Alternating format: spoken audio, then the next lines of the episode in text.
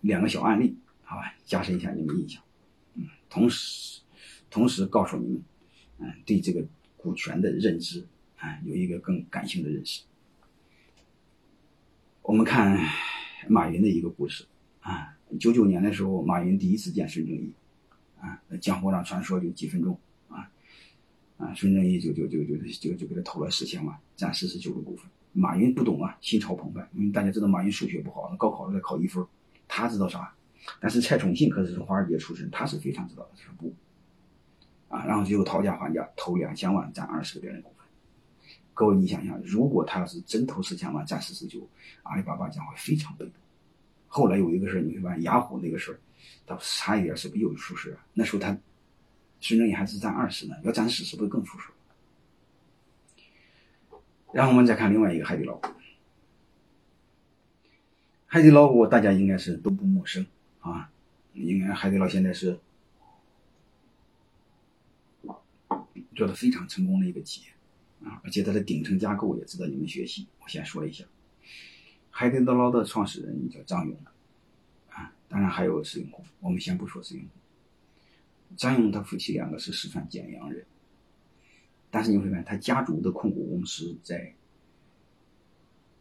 在北京群岛，他们两个是新加坡人，已经不是中国人，啊，就是他两个作为新加坡人在北京群岛成立了他家族的控股公司。然后投了他的上市主体公司，啊，在开曼群岛，他的上市地点在香港，他家的主要业务在中国。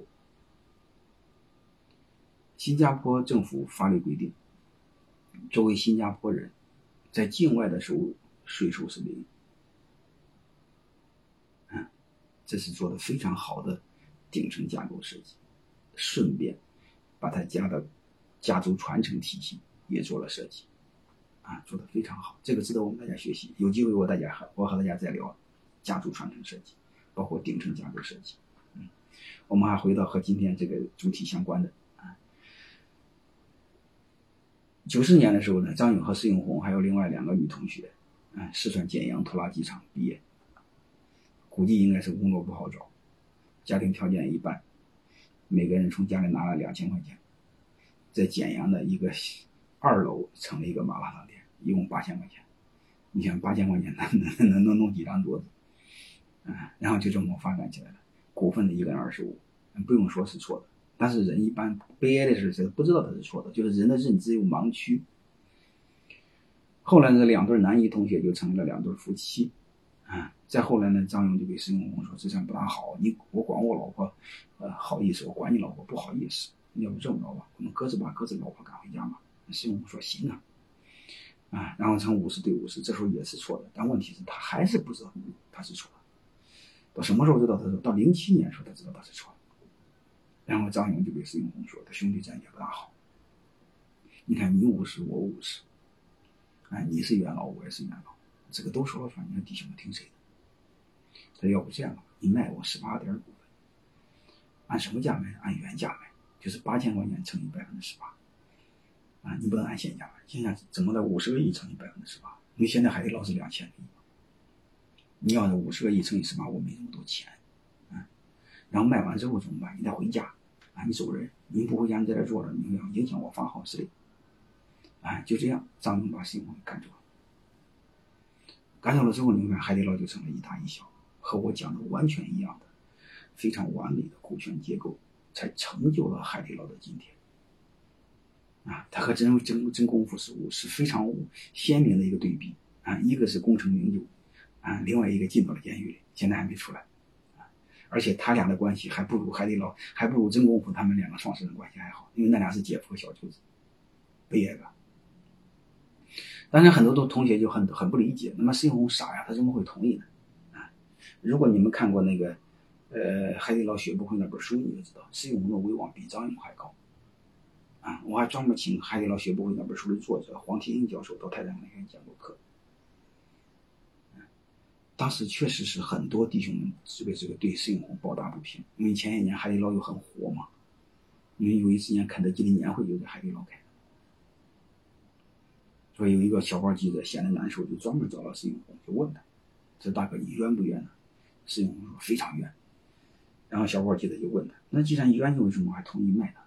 施永红说，因为他非要卖。然后小伙记者再再给我问，我估计你们还是没听懂。嗯，我帮你再去分解一下，施永红真的吃亏了。施永红回家没事干的时候，但是他有一个天大的好处啊，海底捞挣钱啊，每年给他分几个亿、几十个亿。各位，你想想，这是这活钱啊，每年都有啊。要这钱干什么？后来他和他老婆在家闲着没事干，不能老闲着，对吧？闲着人受不了了，就干什么呢？到北京专门成立一个天使投资公司。啊，你会发现，如果你们不在餐饮圈是不知道施永红的；如果你在餐饮圈，你一定知道他是教父级人物啊，大哥级人物。干什么呢？哎，每次什么论坛年会说，哎呀，呼，随便聊两场子，下面就跟一群小兄弟崇拜他，然后他就很开心啊，看谁开心投点，看谁开心投点，反正钱不在乎，花完有人给他挣啊，张勇累的和驴似的给他挣啊，啊，就这就这么个就这么个头啊，光上市的已经值一百个亿，没上市的还不算。另外，海底捞上市两千个亿，他的三十二个点股份多少？六百个亿。但是你要知道，这些年他很轻松啊，他也明白了，他可不干活啊。张勇看似有很多钱，但是各位，这一年张勇张压力有多大，累得和驴似的。但是你会发现，他看似很多钱，你们一定要知道，施永红这六百个亿随时可以卖掉，可以撤出来。张勇可以吗？大家想过吗？张勇是不能撤的，他卖一点股价就跌。能听明白了吗？所以你看似张勇账面上很多钱，他拿不出来。啊，所以我们千万别认为施永红吃亏了，嗯，张勇赚了大便宜。